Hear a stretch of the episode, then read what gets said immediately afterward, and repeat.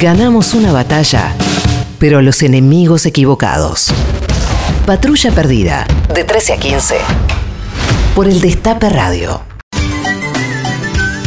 1324, algún breve repasito por lo que nos dejó la televisión en las últimas horas. Hernán Lacunza viajará a Washington para reunirse con el FMI a ver si desembolsan o no la tarasca.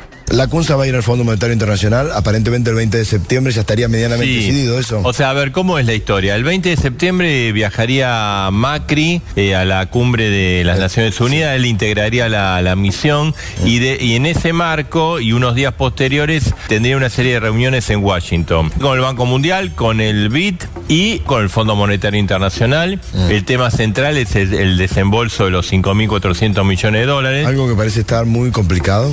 Está demorado. Demora. Postergado. Yo te diría que los fondos, si vienen, van a venir después de las elecciones cuando haya un presidente electo y en función del presidente electo van a negociar con el presidente electo, porque esto es Claro. fondos para el futuro.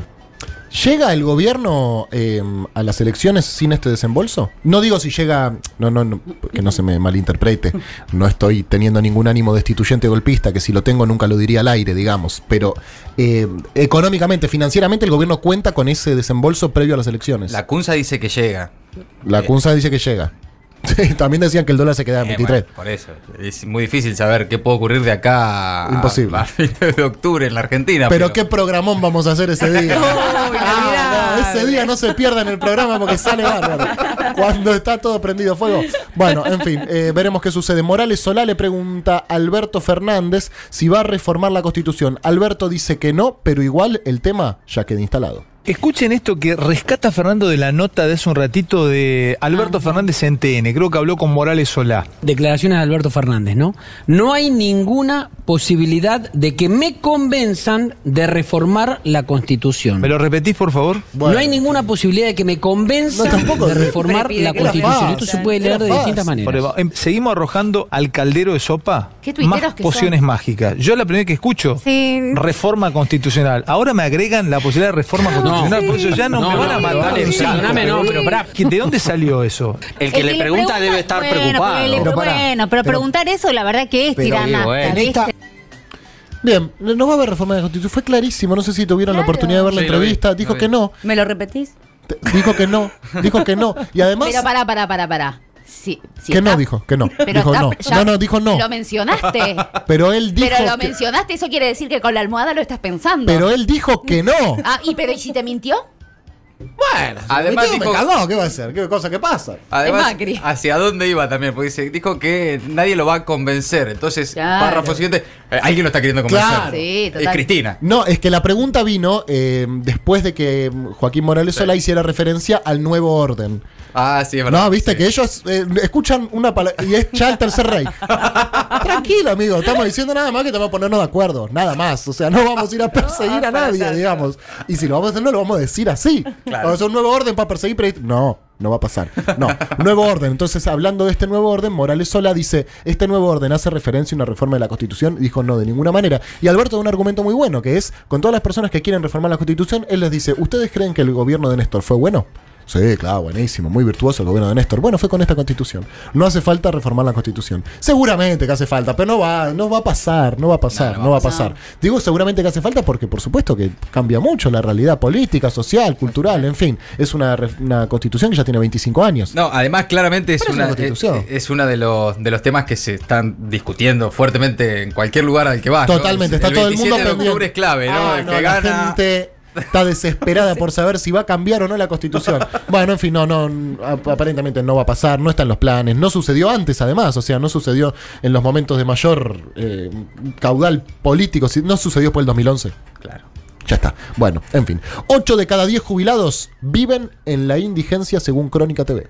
80% de los jubilados son o están en la línea de pobreza e indigencia. Esto es preocupante porque cada vez eh, la brecha se va ensanchando tanto que, que no, no logran satisfacer la canasta básica, nada. Justamente la composición de la canasta básica del jubilado, donde los medicamentos tienen un peso preponderante. Hasta el 2016 el PAMI tenía la cobertura de los medicamentos gratuitos para 2 millones de jubilados, hoy se lo dan a la mitad. No quiero eh, contradecirlos. No, es mucho 8 de cada 10 jubilados indigentes, ¿no? Es mucho. Eh, Sí. sí. igual habría que ver, eh, porque la jubilación mínima eh, está muy baja ahora. que- Alrededor de las 12 lucas. Claro, entonces, digamos, no sería descabellado porque la mayoría cobra una jubilación mínima. El pero- 80% con una jubilación mínima. Entonces, claro, ahí tiene sentido, exactamente. Es cierto. Si con la jubilación mínima no alcanzas a la canasta básica, estás por abajo de la línea de indigencia. Si no alcanzas a la canasta alimentaria. Ah, ok. A la canasta alimentaria, que es eh, simplemente cubrir los requerimientos calóricos diarios que vos tenés para seguir viviendo. Después la canasta básica ya incluye otras cosas más, pero si no alcanzás esa... Ahora no recuerdo cuánto está el, el monto para la indigencia, pero debe andar por ahí, por los 12 mil pesos casi. Lo que sí lo escuché ayer a Alberto es que el 80%, no, no, digamos, se lo escuché ayer a él y me refrescó el dato, el 80% de los jubilados cobran la mínima en la Argentina. Por lo tanto, bueno, esto- sentido. este dato reviste un poco más de, de sentido. Federico Sturzenegger afortunadamente dijo en Estados Unidos que la culpa es del gobierno actual y no de la herencia recibida. Federico Sturzenegger, expresidente del Banco Central de la República Argentina. Bueno, parece haberse tomado venganza de la situación por la que pasó, de haber sido echado de la presidencia del Banco Central de la República Argentina y en Estados Unidos fue muy duro con la política económica del gobierno que formó parte él. En un paper dijo, si bien la herencia macroeconómica recibida por el gobierno no era ideal, es difícil culparla por los resultados. No hay que culpar a la pesada herencia de los actuales resultados. Bueno, ya pasa cualquiera y le raya el auto a Marcos Peña en esta interna que tiene Cambiemos, que ya no son Cambiemos, que ya son ex Cambiemos. Bueno, en fin. Sí, y otra cosa, hay muchos tirándose la bandina para volver al sector privado también, ¿eh? Es cierto. Es cierto. Eh, no, porque lo que pasa Refre- es que- refrescando el currículum. Están actualizando el currículum. Claro, exactamente. Pero vos no eras el. Disculpame, No, Federico. Vos no sos el que. Pero nunca estuve de acuerdo. Perdóname una cosa. Yo tengo una foto donde estás vos con eh, Lucas Liach y atrás dice que la inflación iba a ser del 10% más menos 2. ¿Eras vos ese? ¿Eras vos o no? No. ¿Eras vos? No. Eh, Bueno, perfecto. Si no eras vos, estás contratado. Así funciona el sector privado, le digo Qué para los que fácil, no ¿no? Sí, Exactamente. laburo. Bueno, en 40 segundos, en polémica en el bar, hablaron del precio de IPF, del viaje de la CUNSA al FMI y el compañero Pablo Dugan se ofendió por un chiste contra el kirchnerismo. Dice que lo que vale IPF hoy, cualquier fondo buitre te la puede comprar mañana y, y hacerte una maldad.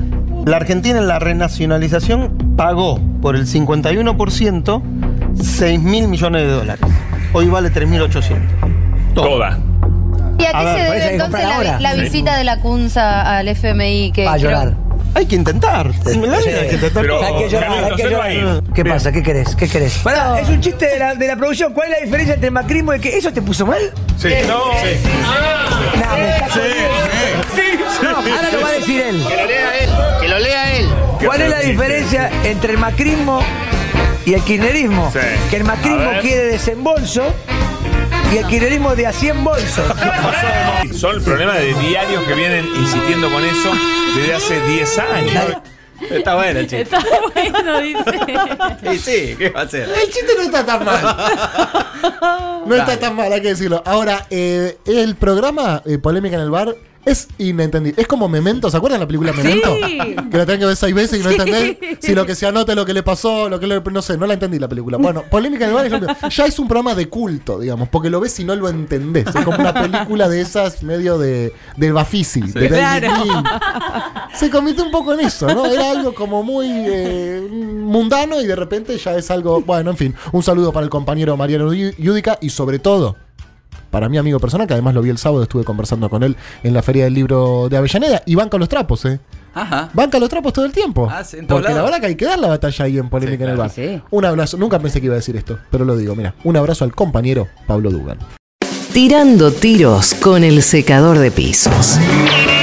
Patrulla perdida. Con Pedro Rosenblatt. De 13 a 15 por el Destape Radio.